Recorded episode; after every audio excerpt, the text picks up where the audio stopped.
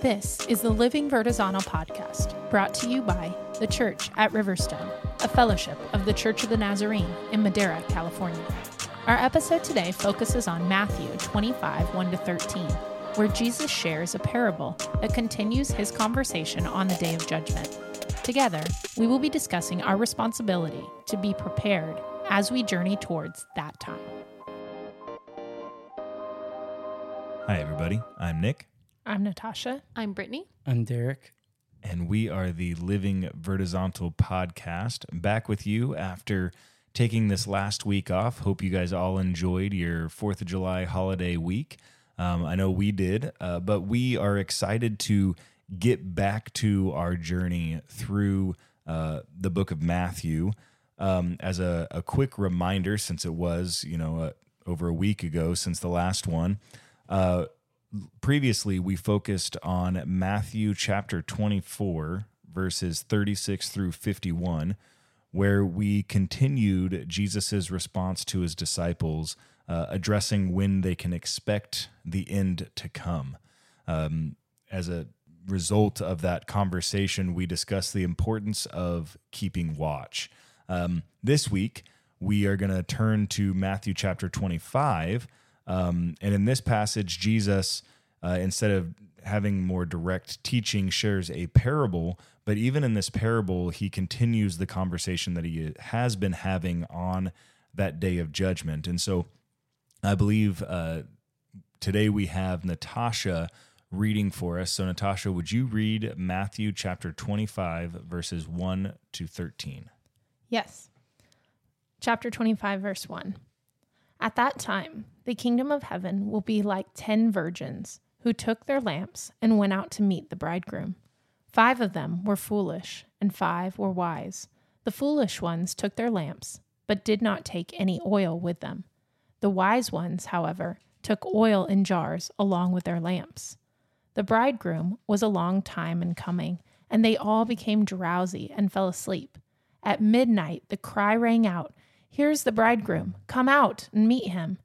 Then all the virgins woke up and trimmed their lamps. The foolish ones said to the wise, Give us some of your oil, our lamps are going out. No, they replied, there may not be enough for both us and you. Instead, go to those who sell oil and buy some for yourselves. But while they were on their way to buy the oil, the bridegroom arrived. The virgins who were ready went in with him to the wedding banquet, and the door was shut. Later, the others also came. Lord, Lord, they said, open the door for us. But he replied, Truly I tell you, I don't know you. Therefore, keep watch, because you do not know the day or the hour. All right. Thank you for uh, taking us through that. Um, let's just jump in as we always do. Uh, what are we seeing here? What are your thoughts or reflections on this? Well, so before we start talking about what what's in the text, let's go ahead and take a look at the context really quick. As we were studying this past week, I realized there's a lot of questions about this passage that I don't know a whole lot about. I don't know a whole lot about the Jewish wedding ceremonies or didn't uh, at, at first reading. And so I spent some time, and all of us, I think, spent some time looking at what it is exactly that this whole processional thing. What's jesus talking about when he's talking about these bridesmaids that have lamps and and what's what's going on? And so in the jewish culture there would have been a kind of a three well, we'll say a three step process. It's more complex than that, I think, if you want to get into it, but we'll we'll simplify it to a three step process. So the first part is the betrothal, and so that would be where the the the match is made. It's arranged. Usually, the bridegroom's going to give some sort of gift to the bride. They meet at the bride's household, and they'll sign papers and agreements. Um, and this kind of formalizes that they are in fact going to be married. And so at that point, for for all legal purposes, they're basically married, but in practice, they're not actually living together yet. So then the bridegroom leaves the bride's house and he goes back to prepare a place for her at his father's estate. And usually this takes somewhere around a year or a little bit longer. And so, for example, this would have been where Mary found herself when she conceived by the Holy Spirit Jesus. And so she would have been in this this betrothal period, this waiting hmm. period, waiting for Joseph to prepare a place for her at his father's estate. And so that's kind of where where we come on the scene at at this with with the the virgins waiting outside.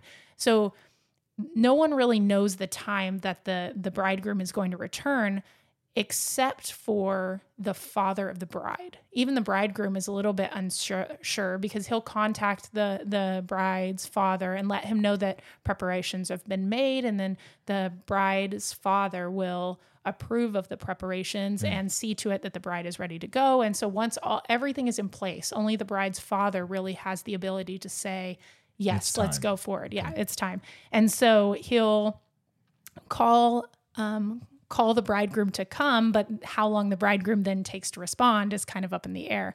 And so at that time, they know they need to be waiting. They know they need to be ready because the bridegroom is on his way and he's going to be coming. And so it is the job of these virgins to be act as a part of the wedding processional uh, to help call attention to the bride and to this this wonderful celebration and the party and and so their their job essentially is to light the path in the event that this occurs in the evening. And often often as i was reading it seems like it does. That seems to be the normal time for showing. And so these these bridesmaids or virgins would have been waiting outside with their lamps burning waiting and waiting and waiting for this bridegroom to come. And so they fall asleep they get tired. And then as he shows shows up into the town he starts to enter the area coming towards approaching the house and people are calling out and so they know he's coming. And you know at this point the foolish bridesmaids are awaking and they're realizing oh my goodness we're not going to have enough oil mm. to walk all the way back with the processional back to his house where this banquet is going to take place. We're going to miss it and we're not going to be able to light the way. And so this is kind of the panic moment that's going on with them. And so of course they're asking the other bridesmaids who had extra to share and they're like well no we can't share because if we share then we may not have enough to make it back to the processional. And their whole purpose in being there is to light the path. And so if they're not there to light the path, they really don't have any business being a part of the pro- processional. Mm-hmm. That's their job, that's their role, and that's how they're going to be identified to allow them admittance into the wedding banquet once they return with the with the bridegroom and the bride back to the bridegroom's place that he has prepared for his bride. And so that's kind of the context that Jesus tells this story. And for me, it gave a lot of clarity because I didn't, I guess I didn't understand who these virgins were, why they were waiting outside, or why they had lamps at all. And so that that that helped me to read this uh, with a clearer view, I think, of what Jesus had in mind and what he was trying to communicate when he shared this parable with his disciples. So then, with these pieces, with this context in mind, with these this idea of of kind of what a traditional Jewish wedding time period uh, would look like. Uh, let's now look at Jesus's parable. What what might he be saying to us? What might he be communicating? What what's what's getting your attention? I, I think the first thing that sticks out to me comes from from verse two, where he talks about the the wise and the foolish. If we look back to Matthew seven, he's already used this wise and foolish like um, this comparison between the two when he was talking about the builders. So building a house on rock versus building a house on sand, and even in that that passage, it seems like a a, a passage on preparation. Mm-hmm. And so yep. it's like Jesus is calling back to what he's already taught previously about this, um, you know, this comparison between the wise and the foolish and being prepared. Whether it's building our house on a rock so that when the storm comes, it doesn't you know it doesn't collapse versus building it on the sand. We see the same thing with the the wise um, virgins and the foolish virgins. Yeah it seems like jesus is really emphasizing this idea of the right question to ask is about how to be prepared and not so much about the times or the you know the signs or any of those things not about you know who will get to be in the kingdom of heaven or any of those questions but really how can you make sure you're ready? Mm-hmm. So I, I think that's a good call out, Derek, because I don't know that I would have put that together. Just a, a thought that's been going through my head as I think about uh, our conversation from uh, two weeks ago, um, and this idea of like Jesus is calling us to be watchful, and that was through the story of like talking about uh, the owner of a house, and if he knew when the when the thief was going to come, he would not like essentially have gone to sleep. He would have been watching for him and been ready for him, and I feel like I I just get this sense that Jesus recognizing the story that he has just told realizes his audience and goes, "Oh, they're going to miss it. Like they're going to think, "Oh, now they can't sleep." Like um and so he goes further with this parable to tell a story and and notice how it's not the fact that the bridesmaids went to sleep that was problematic, right? Like it like you said already, Derek, it was the preparation that was the problem. And so the the wise had extra oil, the foolish didn't. All 10 of them fell asleep, but those who were prepared, who were ready for the bridegroom's arrival, still got to go in, even though they were sleeping when he was approaching. And so I, I just, I don't know, maybe some comedic relief I feel like I started to sense as I read this, think like maybe just a peek into Jesus going, all right, let me let me take this a little further for you guys. Let me help you out here. Well, it's almost like the five foolish lived a life of that whole period of being asleep. Because really, mm-hmm. the, in, in their lack of preparation, it wasn't that you know he does point out that they they all fell asleep, but um, there was an element of not being alert the whole time, like almost um, like life goes on. I've got time, almost as if I've got time to get oil. I've got time to get oil. I've got time to get oil, and then before you know it, like groom's here. Oh no, I forgot to get oil. Like And how it's many times? midnight and there's no oil factories open right now. I'm thinking like how many times I've made like preparations, like made a list, like I've got to get this accomplished, and that item like somehow is at the top, and it just keeps finding its way at the bottom, and then oh, it's got to be done, and oh, I missed it. It's too late now. So I guess you saying that makes me think of an experience that we recently had, um, where we were flying for um, General Assembly. I, well, for a conference leading up to General Assembly and then General Assembly, um, and we were at the airport. And we were the first flight out of Fresno that morning, and so usually that's an okay flight to make sure you're probably going to be on time as long as they don't cancel it, right? Um, and it wasn't canceled but it it got delayed and it was like it was delayed 10 minutes. And but they didn't say it was delayed. It was just we were 10 minutes late and they were like oh we'll be boarding shortly. And they just kept saying that over and over and over again uh, until it was like what an hour almost 45 minutes something like that.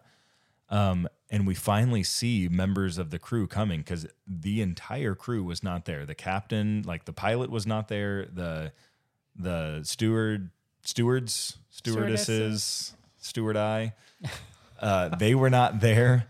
Um, and we're just like what is going on? I really wanted my starbucks but i had forgone it because it opened at 5 and the flight was supposed to leave at 5 but now it's 5.45 and we're still sitting out there not bitter about it or anything.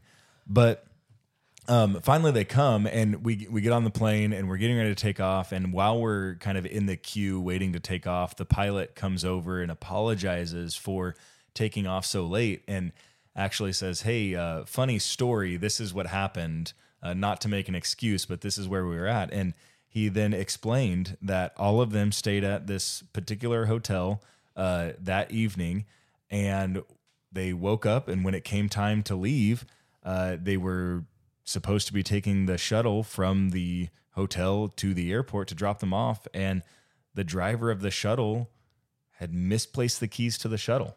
And could not find the keys anywhere and and it it took and, and actually didn't ever find the keys as far as the the airline crew knew because they actually had to wait for an uber driver to come on the clock to then get from their hotel It's like trying to to buy airport. oil at midnight. It's like trying to buy oil at midnight. There's nothing happening right there. So it just makes me think like I, I mean, not not trying to like disparage the poor um, shuttle driver, but his job was to drive the shuttle, and the time came for him to have to drive the shuttle to to do what he was there to do to deliver somebody from the hotel to the airport, and he didn't have the keys And if you don't, if you wait until the like the last possible moment to look for the key and it's not there, then you've left for yourself no time to to locate it or make a plan to get them the- yeah. there. So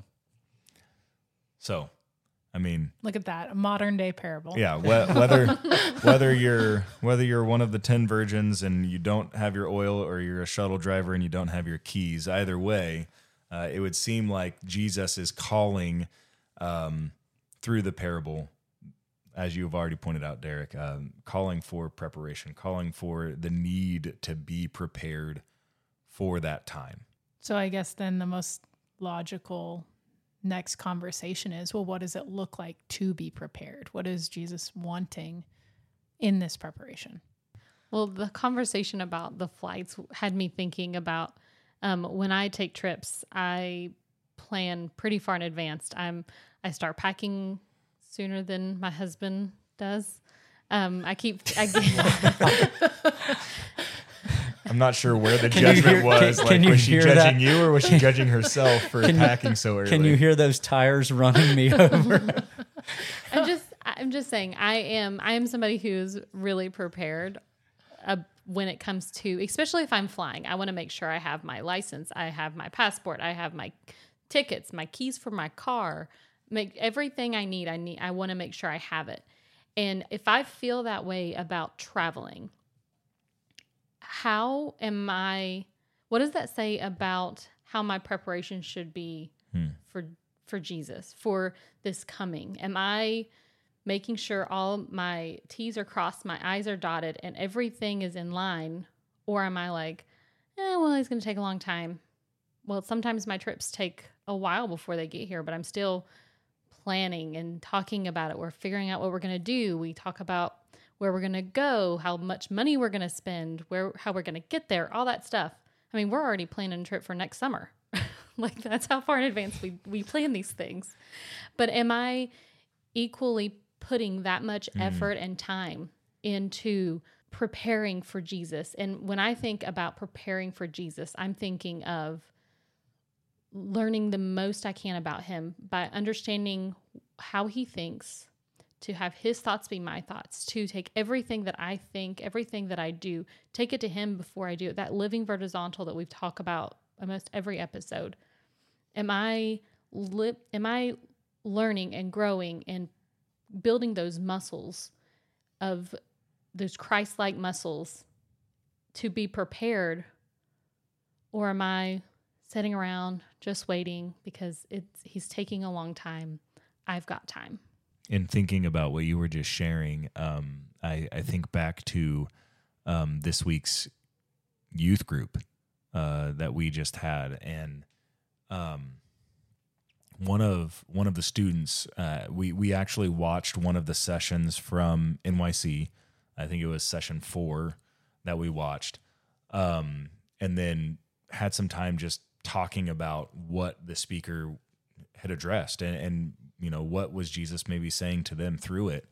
And one of the teens uh, spoke up and she actually shared that she didn't really understand until more recently like this idea of a relationship with jesus and working on a relationship with jesus beyond just like learning about jesus. Like that's kind of where she thought like this life of Christianity was. You know, I just I learn about Jesus, I learn about God, I learn about faith, and I allow that to inform what I do.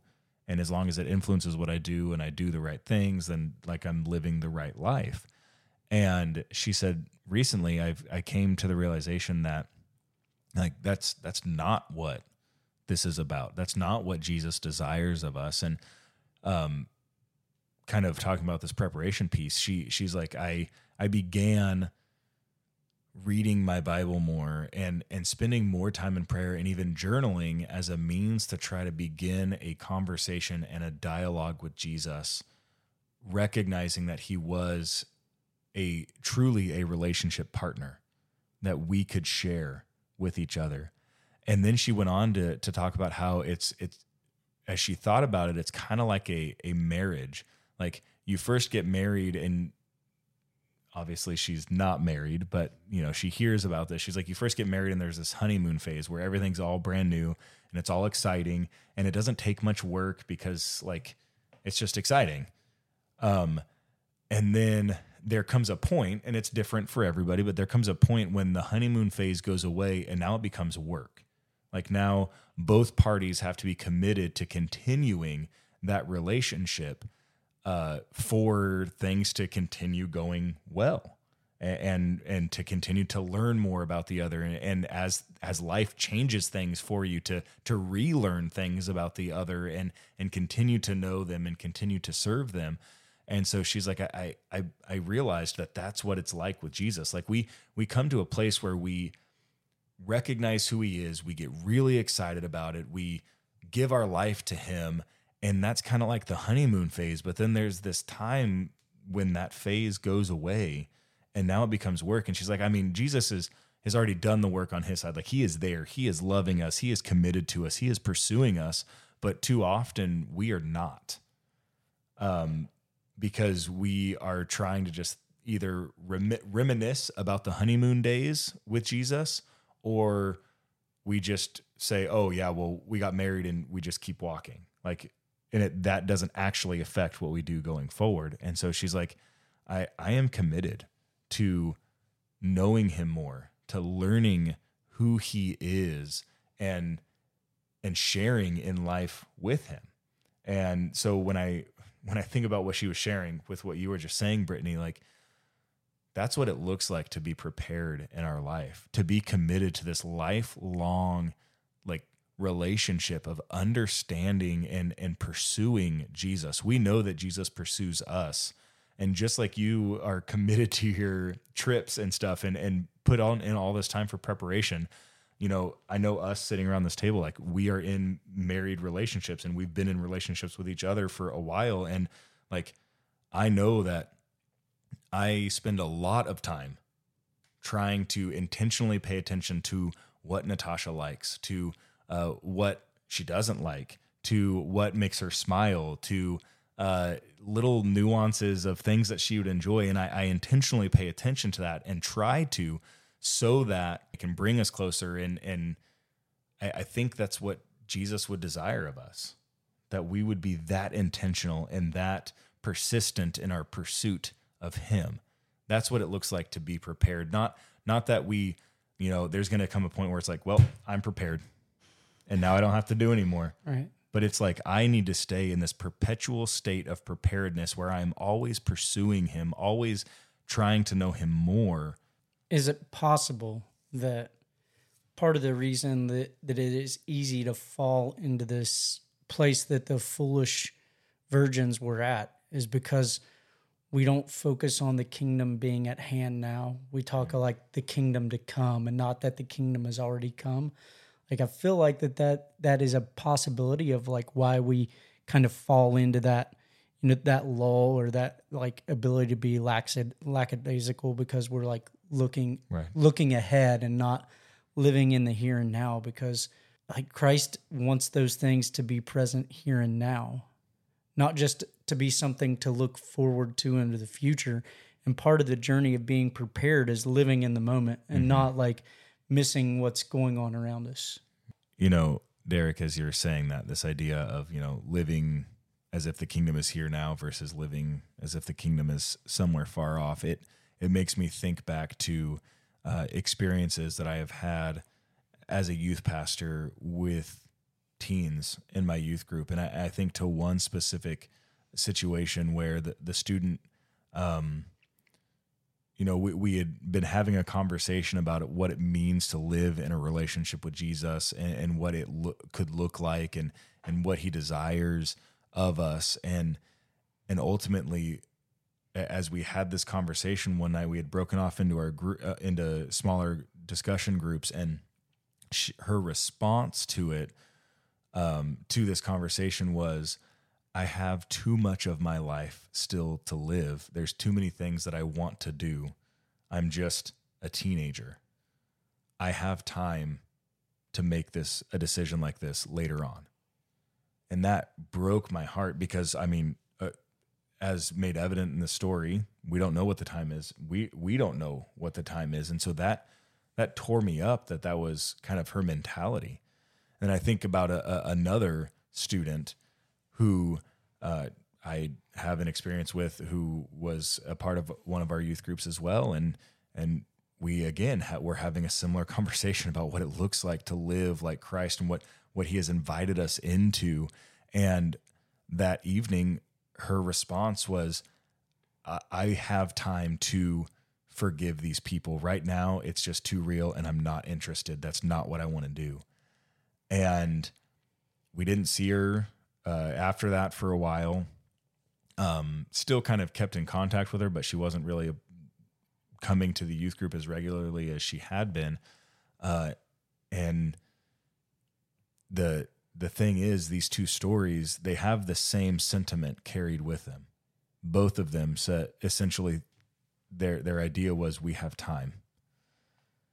One of them, she's still alive, and she has time, and and I I pray that she will make a decision at some point to say, you know what, I do want to live in relationship with Jesus. I, have got enough of my life behind me now. I, I want to live the rest of it for Him. But one of them, that's not her story. She is, she tragically died. And, and I don't know, you know, like I said, she, she had kind of no longer been attending our youth group. And so I don't know where she was at. But I know one of the last conversations I had with her was one where she said she wasn't interested in extending forgiveness to others. She wasn't interested in, in walking in line with in relationship with Jesus, right? And so I just I, I think about what you said about this idea of of living as if the kingdom is here and now versus far off. And those two stories just come crashing into my mind because it is it's it's tragic, but it is it is like of the utmost importance that we recognize that that we are called to be a kingdom people right now not later on, because nobody is promised later on. We have no idea what what tomorrow is going to bring. We have no idea what the next minute is going to bring. And so every moment of every day, every opportunity we have is an invitation to be living in preparation for standing face to face with Christ. And I think not just for us, but also for others right? right? Like we have to recognize the the responsibility we carry. Like this isn't just I mean, this can be a scary thing to think about, but I don't sure. think that's Jesus's intent. No, no. For the disciples, what I don't think his intent was to scare them into following him. I think he just love. No, I think he wanted them to understand the fullness of the responsibility to which he was calling them. Mm-hmm. And so I think as we read this and as we listen to these stories, I think it's important for us to keep that at the forefront is that our motivation has to be love or as you said, or it's not it's not right motivation, which means it's not right heart anyway. And it's not a right relationship. Like it's not the relationship that Jesus desires of us. And Jesus, especially here in Matthew, like throughout Matthew, is all about the heart and the heart being right, not the actions, the heart. And so, yeah, I, I think that's that's definitely a good call out. Very important. In no way were those stories to scare, but those stories were, for me, just kind of real life examples of of what you voiced, Derek, about this idea, the the contrast of living as if the kingdom is here versus living as if the kingdom is is somewhere far off in the future. So I know we started this conversation with uh, some context pieces about uh, traditional Jewish wedding, feast, banquet, betrothal, three part, whatever. um, but and and Jesus in this parable, in the small amount of words that he uses, walks pretty well in line with a traditional Jewish celebration of a wedding until the very end of this parable. Um, traditionally, once the um, gr- bridegroom comes back and they take their journey with the lights where the way is lit, they will go back and have a party. Um, and they will go through a door, right? The, a door is mentioned here. They will go through a door, but traditionally that door is left wide open because wedding feasts are seven, just that seven days of seven days of just awesome, having fun, partying, enjoying the the festivities, and so that door would be open because everybody and anybody is welcome to come and celebrate. But Jesus, who has walked perfectly in line through this parable with Jewish tradition, begins to divert from Jewish tradition at this point because he says the door is shut. And I think he does that very intentionally to to signify the the importance and the um, the weight of preparation or not. And, and he says ultimately, right, those who are prepared get in, and then that door is shut, and those who weren't prepared do not get to come in. Um, and and so that that just goes to further um, emphasize just how important it is in this life for us to live like the kingdom is here now, like you said, Derek, and for us to live a life of preparation, being ready for the return of the bridegroom, and and that looks like, I, I mean, it's not just about being ready for that specific day of returning for the bridegroom, right? Like every any day could be the day that he returns. So every day is a day that we are prepared for that moment. And so when I think about that, and and earlier, uh, I believe Natasha, you asked, so what does it look like for us to be preparing? What does it look like for us to be prepared? And I think about the bridesmaids, uh, the virgins, and what their role was in the celebration.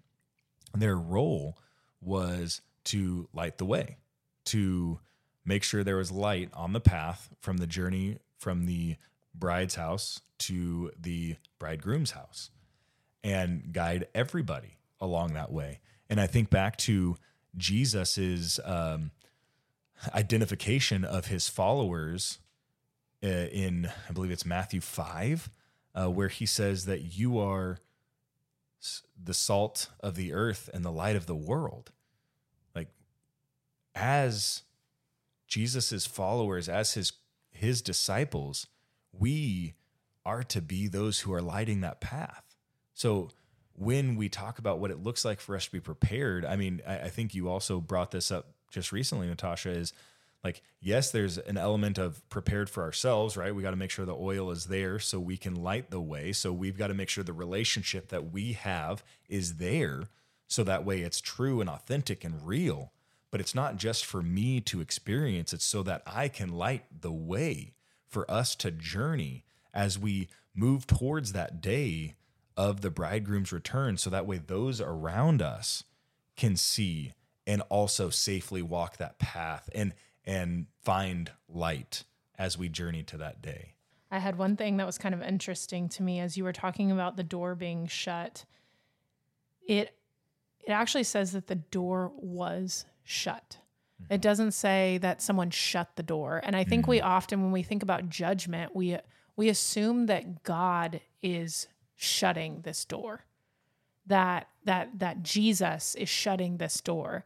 But in reality, we know that our decisions hmm. to live in unholiness and unrighteousness, to, to refuse relationship, we know that that is actually the breaking of the relationship. And so, really, even though we're not intentionally, explicitly shutting the door, the door will be shut as a direct result of our actions, not of a judgmental, Our Angry. heart, Yeah. our choices. but not as a result of a judgmental, angry God. Hmm.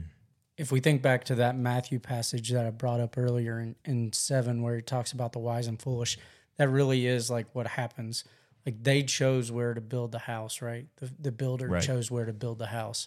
The consequence came because of As a their result of their choice. of where to build it, and so that's what leads to the door being shut. Not that God's saying like It's not that he slammed the door in their face as they were walking their up. their the choice was, shut. the the shutting of the door. Hmm. I mean, really, I think it's an emphasis on this.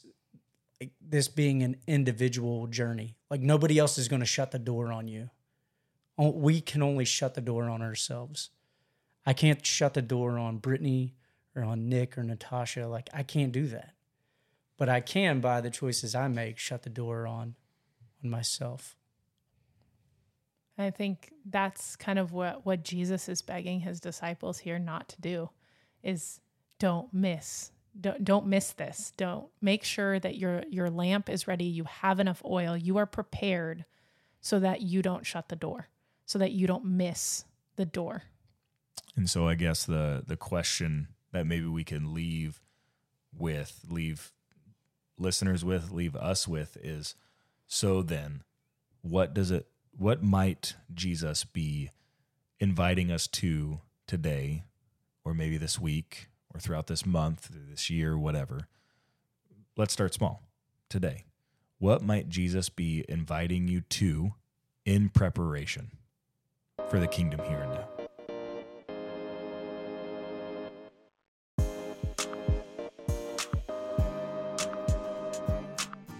Be sure to follow the Living Vertizontal podcast to stay current on all our new releases. To learn more about the Church at Riverstone, visit us at thechurchatriverstone.org.